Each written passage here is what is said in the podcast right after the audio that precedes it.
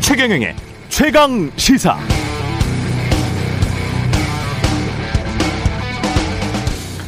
네, 이틀 전 국회 산업통상자원 중소벤처기업위원회의 손실보상법 입법 청문회.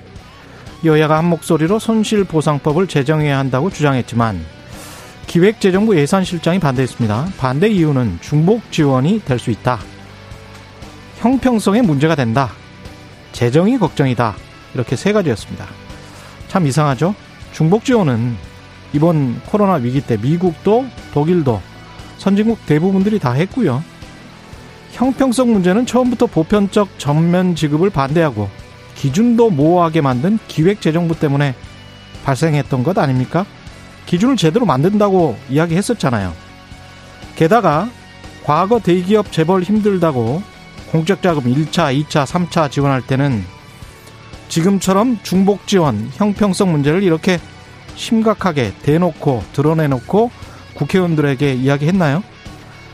게다가 코로나19 이전에도 그랬지만 1년여가 지난 지금 한국 정부는 선진국들 가운데 가장 적게 돈을 쓴 축입니다. 반대로 한국의 가계는 이른바 선진국들 중 부채를 가장 많이 빌려 쓴 축에 속하게 됐습니다. 그러니까 가계는 빚 잔뜩 내서 위기를 버텨냈고 정부는 그 와중에 꿋꿋이 재정 건전성을 지켜낸 셈이 됐죠. 잘 된 건가요? 이렇게 가게는 위기 때마다 힘들면 그냥 허리띠 졸라 매고 자발적 애국심으로 금 모아서 나라에 갖다 바치다가 정말 그래도 지금처럼 더 힘들어지면 그냥 각자 도생해야 되는 겁니까?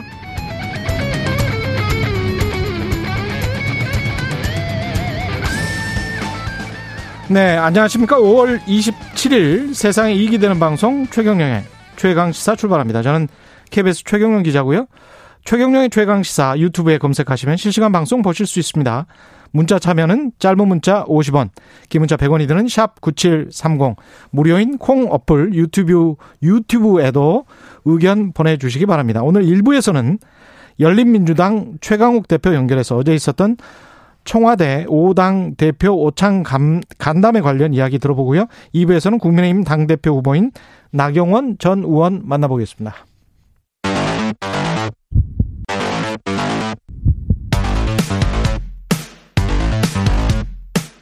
오늘 아침 가장 뜨거운 뉴스 뉴스 언박싱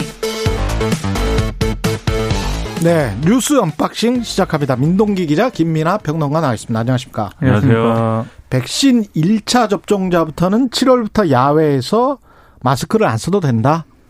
그러니까 6월부터는요. 예. 1차 접종자는 직계 가족 모임 인원 제한에 일단 얽매이지 않을 수 있고 요. 예. 가족을 만날 수가 있습니다. 예. 그리고 7월부터는 2미터 거리를 두지 않고 마스크 착용 없이 야외 활동을 할 수가 있고요.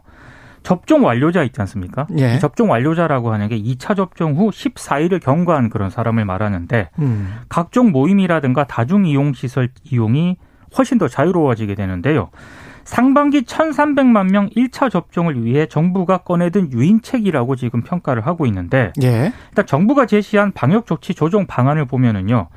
6월과 7, 9월, 10월 이후에 3단계로 나뉘게 되는데 음. 일단 6월 말까지는 1,300만 명에 대해서 1차 접종을 마친다는 계획이고 예. 9월 말까지는 3,600만 명에 대해서 1차 접종을 마친다. 그리고 11월까지는 3,600만 명 2차 접종을 완료하겠다. 음. 이렇게 해서 이제 일상 회복의 단계를 차츰 높여가겠다라는 거고요. 70% 접종 완료를 달성한 12월 이후에는 예.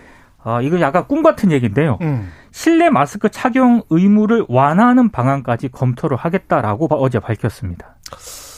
뭐 그렇게 될 수 있을지는 모르겠습니다만 지금 이스라엘 상황도 보면 뭐 실내 마스크를 이제야 이제 겨우 벗었죠. 그렇죠. 그게 한 70% 정도 되니까 그거를 이제 감안해서 그런 것 같고. 근데 이게 그 나라의 경우에는 어쨌든 음. 백신 접종률이 높아졌기 때문에 이제 그러한 조치를 적용했다라는 건데 지금 이제 이 이후에는 예. 아까 민 기자님이 꿈 같은 어떤 상황일 것이다라고 이제 전망한 예. 그 부분이 이제 그럴 수 있는데 지금 이제 인센티브를 주겠다라고 하는 것은 지금 백신 이 예약률이 낮기 때문에 음. 고령층의 지금 백신 접종 진행 상황 중에서 그래서 인센티브를 주는 방향으로 백신 접종 동의율을 더 끌어올려서 백신 음. 접종 속도를 높여야 된다. 이 문제 의식이 있는 거거든요. 예. 그렇게 되면은 사실 백신 접종이 충분치 않은 상황에서 이 초, 초기에 이 지금 말씀하신 이제 직계 가족 모임에 대해서 이 백신 접종이 완료된 사람은 숫자에서 빼준다든지 음. 그다음에 뭐 여러 가지 사적 모임에서 이러한 뭐 예외를 적용해 준다든지 이런 것들을 적용할 때 사실 이게 혼란이 생기거나 어떤 방역에 있어서는 오히려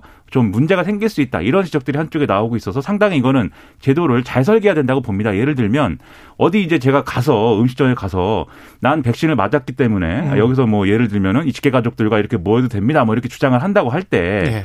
그것을 어떻게 확인하느냐 이런 문서, 문제가 문서 같은 게 있겠죠. 전자문서도 있을 거고. 그러니까 뭐 모바일 애플리케이션이나 종이 증명서를 활용을 한다고 하는데요. 네. 음. 근데 그렇다 하더라도 조금 세부적으로 구체화할 필요는 있는 것 같아요. 그러니까 음. 예를 들면은 그 내가 그 모임을 가지는 그 장소에 음. 그러한 접종 접종을 받았다는 확인서를 확인할 수 있는 시스템이 있어야 되잖아요. 그렇죠. 그러니까 사람이 이렇게 어떤 사람이 다니면서 그 뭐 예를 들면 기차 탔을 때 표 검사하는 것처럼 뭐 네. 한번 봅시다. 뭐 이렇게 해서 이렇게 보는 방법도 있겠지만 예를 들면 아예 우리가 이제 어디 들어갈 때 QR 코드를 이제 찍을 때 그런 것처럼. 예, 그때 자동으로 이제 카운팅되는 그런 시스템도 도입해 볼 만한데 음. 근데 이제 이게 또 사실은 이게 다 잘 되려면 네. 이 어떤 업장을 운영하는 업주와 음. 그다음에 이제 손님과 우리 모두가 이것에 대한 어떤 신뢰를 가지고 신심을 가지고 사실은 해야 돼요. 그게 음. 아니라 정말 마음속 깊이 내가 가서 속여야겠다 이런 음. 마음을 가지고 만약에 이렇게 아 이런 이 시스템에 접근을 하게 되면 사실 혼란이 또 발생할 수 있는 거거든요. 그래서 이 제도를 잘 만드는 게 중요하다 이런 생각입니다. 저는 이 논란을 계속 보면서 서양과 이 아시아권 국가들의 가장 큰 차이점이 우리는 개인의 자유에 관해 이걸 만약에 그쪽에서 요구하는 측도 민간 사업자들이잖아요. 그렇죠. 예. 민간 사업자들이 요구하는 것에 관해서 민간인 시민이 그거를 응해야 할 이유는 없거든요. 사실은. 네. 헌법적 자유로 따지면. 그래서 미국은 그 논의부터 시작되거든요. 내가 왜 보여줘야 되는데. 내가 왜 1차 접종자, 미국도 지금 똑같아요. 그래서 똑같은 논의가 진행이 이미 됐죠. 아니, 왜 내가 보여줘야 되는데 그 논의부터 시작이 되거든요. 그래서 그 논의부터 시작이 되다가 우리처럼 아, 그러면 백신 안 맞은 사람도 대충 어떻게 뭉갤 수 있는 거 아니야? 이 논의로 지금 흘러가고 있더라고요. 그래서 그것을 나중에 이제 걱정을 하는데 우리 같은 경우는 후자를 먼저 걱정을 하는 참 문화적으로는 참 다른 것 같습니다. 지금 예. 지금 상황은 우리는 그 앞에 음. 말씀하신 우리가 음. 왜 보여줘야 되느냐라는 아주 기본권에 대해서는 그렇죠. 논의를 이제 안 하죠. 네, 빨리 아. 그냥 빨리 빨리 그 부분은 이- 지금 양해된 걸로 넘어가고 네. 뭐 이렇게 논의하는 건데 한 음. 외신이 코로나 그 회복 지수 이런 거를 평가한 그런 보도가 있던데요. 그거 이제 한국에서 굉장히 회복 지수가 빠르다 이렇게 평가를 하면서 음. 그런 코멘트를 했더라고요. 자, 한국 국민들은 음. 방역 당국의 지침에 굉장히 협조적으로 잘 따르고 거예요. 있다. 이렇게 평가를 해놨더라고요. 미국도 백신을 이렇게 빨리 많이 맞지만 지금 하루 확진자가 급격하게 늘어나서 급격하게 줄어들어서 1년 만에 한 지금 3만 명 됐다는 건데 3만 명이면 우리 수준으로 따지면 하루에 한 4천 명 나오는 거예요. 4천 명에서 5천 명 나오는 겁니다. 근데 4천 명에서 5천 명 나오는 건데 너무 잘 됐다고 지금 상황이 예? 그 언론에서 대서 특필을 하고 그렇죠. 있는 거예요. 네. 그러니까 우리랑 이 인식 자체가 좀 다른 것 같고 어떻게 보면 이 코로나 19 같은 경우도 20대나 30대 치명률을 우리가 곰곰이 봐야 돼요. 이제 치명률에 관해서도 곰곰이 봐야 되고 어르신들 백신이 접종하고 난 다음에 그 치명률 사망자에 관해서 곰곰이 보면 너무 공포에 젖어가지고 뭘 아무것도 못하는 아니 그런 것만 강조하는 음. 그런 식으로는 이걸 이겨낼 수 있는 방법이 없을 것 같아요. 그러니까 만약 계속 매년 맞아야 된다면 이런 식으로는 살 수 없잖아요. 우리가. 우리는 뭔가 예. 효율적으로 하는 거에 있어서는 세계 음. 최고이기 때문에 그렇죠. 네, 잘 하리라 생각합니다. 방역도 그렇죠. 효율적으로 접종도 효율적으로 걱정이 많지만 잘 하겠죠. 예. 여야 청와대 간담회 주요 현안들 논의했는데 시각차는 뭐 국민의힘 김기현 원내대표 이야기 들어보니까 굉장히 큰 것 같고요. 굉장히 예. 크긴 한데요. 어제 좀 그 오찬 간담회에서 언론의 주목을 받았던 게 문재인 대통령이 한미 연합 군사 훈련과 한 관련해서 발언을 한 게 있거든요. 예. 그러니까 코로나19 때문에 8월로 예상되는 대규모 군사 훈련은 좀 어렵지 않겠느냐. 음. 그래서 축소된 형태로 훈련이 시행될 수도 있다. 이 부분을 언급을 했습니다. 예. 근데 이게 왜 주목을 받, 받느냐면 최근에 그 한미 정상회담에서 한국군 55만 명에 55만 대해서 명 백신을 백신. 제공하겠다. 예. 이 발언이 왜 나왔는가와 관련해서 미국 군사 전문가들의 분석이 소개가 됐는데요. 이게 8월 한미 훈련을 겨냥한 것이다. 이런 분석을 했거든요. 근데 이런 분석이 제기된 와중에서 문재인 대통령이 대규모 군사 훈련은 좀 어렵다. 음. 이런 취지로 발언을 했기 때문에 미국 쪽에서 문 대통령이 이 같은 발언에 어떤 반응을 보일지가 좀 주목이 되고 있는 그런 네, 상황입니다. 지금 박지원 국정원장이 이제 방미하고 있는 그런 상황도 있고 대북 의 협상과 관련돼서 북미 대화와 관련돼서 뭔가 아무튼 간에 이제 진전시켜 보려고 하는 여러 가지 지금 어, 물밑 협상이나 이런 것들이 있는 것 같아요. 그게 뭐 북미 간에인지 아니면 그냥 한미 간에인지 또는 삼자 간에인지 뭐 그것은 뭐 모를 일이지만 어쨌든 움직임은 있는 것인데 그 연장선에서 이제 판단한 그런 발언이다라고 생각이 되고요. 그리고 사실 8월 달에 이제 한미 군사 훈련을 한다고 전제했을 때 만약에 한다고 하면 그 전에 55만 명에 대한 백신 접종하고 그 백신 접종해야 되는 이제 양이나 이런 것들이 협의가 돼서 어떻게 하는 건지가 계획이 다 세워져야 되는데 예. 지금 이제 뭐 아직 많이 아직 두 달이 남았습니다만 지금 여러 가지 방역에 지금 당장의 현안이 있는 상황에서 그러한 계획이 8월 전에 다 끝나고 접종까지 완료가 될 수 있을 거냐 이것도 사실은 뭐 모르는 거기 때문에 그렇죠. 이걸 뭐 어 이 백신을 이제 제공한다고 한 것과 한미 예. 군사 훈련을 한다고 한 것을 반드시 이렇게 어떤 연역적으로 이렇게 연결해서 볼 것까지는 아니다 좀 이런 생각이 듭니다. 좀 이상한 게 55만 우리 군사 대군이 한 번도 한미 연합군과 다 함께 다 함께 55만이 한 적이 없습니다. 그렇죠. 네. 예. 끽해야 몇만 명이거든요. 예. 근데 그게 아무리 대규모에서 뭐 소규모로 축소된다고 하더라도 몇만 명에서 몇천 명으로 축소되는 것이지. 네. 제가 미군 부대에 있었기 때문에 카투사로 있었기 때문에 아, 심지어 군대도 미군 군대를 예. 네. 아니 이게 이거 자체가 좀 웃긴 것 같아요. 55만 명이랑 비교를 하는 거는 한 번도 그렇게 한 적은 없어요. 근데 그 해석을 네. 하는 게 국내에서 나온 해석이 아니고요. 네. 미국의 이제 대북 군사 전문가들의 해석입니다. 이상한데. 네. 라임 옵티머스 변호 공방이 치열하게 이어진 김오수 검찰총장 후보자 청문회. 예. 김오수 후보자 해명은 이렇습니다. 법무부 차관에서 물러난 다음에 음. 라임 옵티머스 펀드 사기 사건을 네 건 수임을 했는데 피의자들을 변론한 적은 없다. 이렇게 예. 얘기를 했습니다. 그러니까 변호사로서 합법적인 절차를 거치고 업무를 수행했다라고 밝혔는데요. 다만 어제 이제 야당 의원들이 누구를 변호했느냐 이렇게 물으니까 변호사법상 비밀 유지 의무 위반 소지가 있고 사건 처리에 영향을 줄 수 있다면서 누구를 구체적으로 밝혔는지를 공개하는 것은 거부를 했습니다. 음. 그러니까 이것은 이제 얼 근데 거부를 했지만 언론 보도를 통해서 이제 예. 어, 확인이 된 것은 이 펀드 판매사 어제 이제 말씀드렸습니다만 펀드 판매사에 이제 은행하고 그다음에 증권사하고 그다음에 이낙연 전 대표의 이제 그 극단적 선택을 한 측근하고 뭐 이렇게 이제 파악이 된다라고 지금 보도를 보도가 된 그런 상황 아니겠습니까? 그렇죠. 예. 그런데 이제 어제 나온 여러 가지 지적 중에는 그리고 오늘 언론에도 나온 지적 중에는 이게 라임 옵티머스의 어떤 주범들을 뭐 변호 했다 이런 건 정말 그것은 문제인데 어. 이렇게 판매사를 뭐 변호한 것은 또 있을 수도 있는 일이다 이렇게 접근하고 있지만 사실 이게 서민들 그런 어떤 또 옵티머스의 어떤 펀드의 어떤 피해자들 또 이런 기준에서 보면은 판매사를 변호한 것도 본질적으로 뭐 유사한 문제 아니냐 이런 시각도 있어서 이게 이것과 관련된 어떤 시각 이게 수사하던 사람이 가서 변호를 하다가 다시 이제 수사를 하러 가는 것이다라는 이 문제에 대한 어떤 정확한 변호, 정확한 이제 해명은 안 된 것 같다. 이런 이제 평가들이 나오고 있고 그래서 결국은 이제 어제 인사청문회가 그, 그런 상황에서 여야 간의 고성과 이런 것들로 이제 산회가 되면서 결국 인사청문 보고서 채택은 이제 불발이 됐다. 이렇게 봐야 되겠죠. 관련해서 무슨 뭐, 뭐 또 폭로가 되고 그랬어요? 그러니까 어제 그 청문회에서요. 예. 계속 그 야당 의원들이 김호수 후보자 로펌 수임료 문제를 계속 제기를 했거든요. 음. 그러니까 김용민 민주당 의원이 그 국민의힘 유상범 의원의 전관예우 의혹과 관련한 녹취록을 그 자리에서 틀어버립니다. 당신도 정관에 했지 않느냐? 뭐 그렇습니다. 이런 거네요. 그러니까 유상범 의원과 국민의힘이 강하게 반발을 했고요.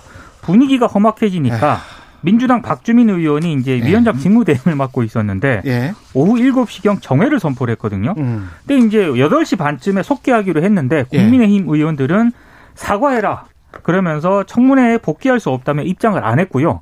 음. 어제 청문회 인사청문회 일정이 자정까지였거든요. 예. 자정을 넘기면서 자동산으로 끝이 나버렸습니다. 그러니까 이게 제가 볼 때는 야당도 이 김호수 후보자에 대한 청문회를 계속 어, 해보자 이런 의지는 아니었던 것 같아요. 이 정도 선에서 했으면 음. 뭐이 인사청문 보고서 채택이 안 되더라도 임명 강행이 될 확률이 높은데 어뭐 어, 그만해도 되지 않겠느냐 뭐 이런 생각을 한 거 아닐까 저는 약간 그런 인상을 좀 받았습니다. 정관예우와 관련해서는 정말 검사장급 이상, 뭐 법원장급 이상 정관으로 대형 로펌으로 가는지 안 가는지 안 가는 사람만 출연하면 열 손가락 하나 아마 들걸요. 그러니까 언론 언론이 그 정관예우 관련된 예. 기획 보도를 주기적으로 하는데 예. 그런 보도를 맨날 해도 안 예. 바뀝니다 이게. KBS 다큐에서 나왔지만 이용훈 대법관 같은 경우에 네. 아무것도 안 하시고 아무것도 안 했죠, 진짜. 예, 아무것도 안 하시고 정말 특이한 분이었습니다. 예. 정말 사회 봉사 활동 하시더라고요. 그런 분이 특이하지 않는 세상이 돼야 되는데. 그렇죠. 네. 예. 지금 국민의힘 전당대회 앞두고 약간 좀 과열 양상입니다.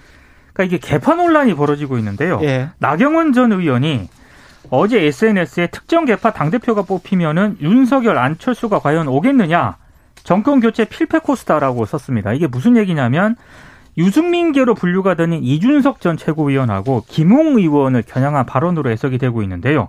이 두 사람 중에 한 사람이 당대표가 되면 대권 주자인 유승민 전 의원을 지원하게 돼서 대선 관리가 어렵게 되는 것 아니냐 이런 뉘앙스로 좀 비판을 한 것으로 보이면서 음. 국민의힘이 갑자기 지금 개파 논란이 굉장히 좀 불거지는 그런 양상입니다. 그러니까 분명히 시작은 뭐 변화와 혁신 뭐 이런 걸로 예. 시작해서 그 다음에 이제 대권 승리를 누가 할 것이냐 여기로 그렇죠. 간 다음에 음. 이제는 그래서 넌 누구 편이냐 이렇게 간 건데 이게 전형적으로 사실은 좀 어, 혁신 논쟁이나 이런 긍정적인 생산적인 논쟁이 사실은 이제 비생산적인 방향으로 가는 전형적인 경로거든요. 예. 그러니까 이게 사실은 이제 유승민계 아니냐 이런 공격도 사실은 문제지만 거기에 네. 대해서 당신은 그럼 친박의 지지를 받고 있지 않느냐 이렇게 받아치는 것도 사실은 이 당의 어떤 지금 본질적인 내부에 있는 본질적인 이 잠재되어 있는 갈등 요소를 그대로 드러나는 것이기 때문에 과연 이러한 전당대회 논쟁을 보면서 어, 국민들이 아 국민의힘이 변화하고 있구나 이런 생각을 하겠는가 상당히 좀 의문입니다.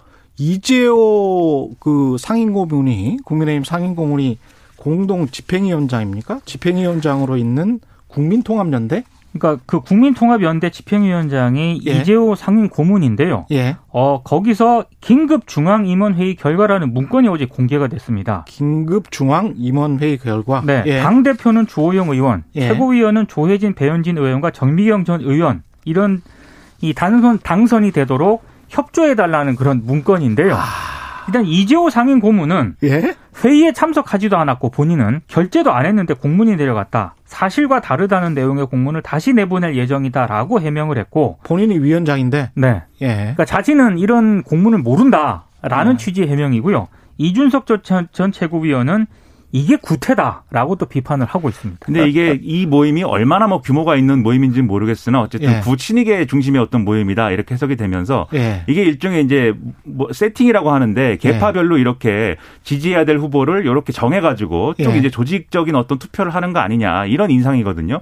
근데 이 모임뿐만이 아니라 각 개파별로 각 지역별로 아마 이런 이제 어떤 투표 지침이나 이런 것들이 있지 수 않을까 있죠. 있지 그렇죠. 않을까라고 추정을 하고 있습니다. 저 같은 경우도. 이 친이게 맞아요. 제가 국민통합연대 홈페이지 가가지고 원로 자문단을 쭉 뽑아봤는데 김경환 전 법무부 장관, 윤중현 전 기재부 장관, 이만희 전 환경부 장관, 정정길 전 대통령 비서실장, 정종환 국토해양부 장관 전부 이명박 정부 때 잘 나갔던 분이네요. 비서실 있었던 분들이랄지 대통령 저 장관했던 분들, 대통령 비서실에 있던 분들 다 이런 분들이에요. 원로 자문단이. 네. 그렇죠. 이런 분들 위주예요.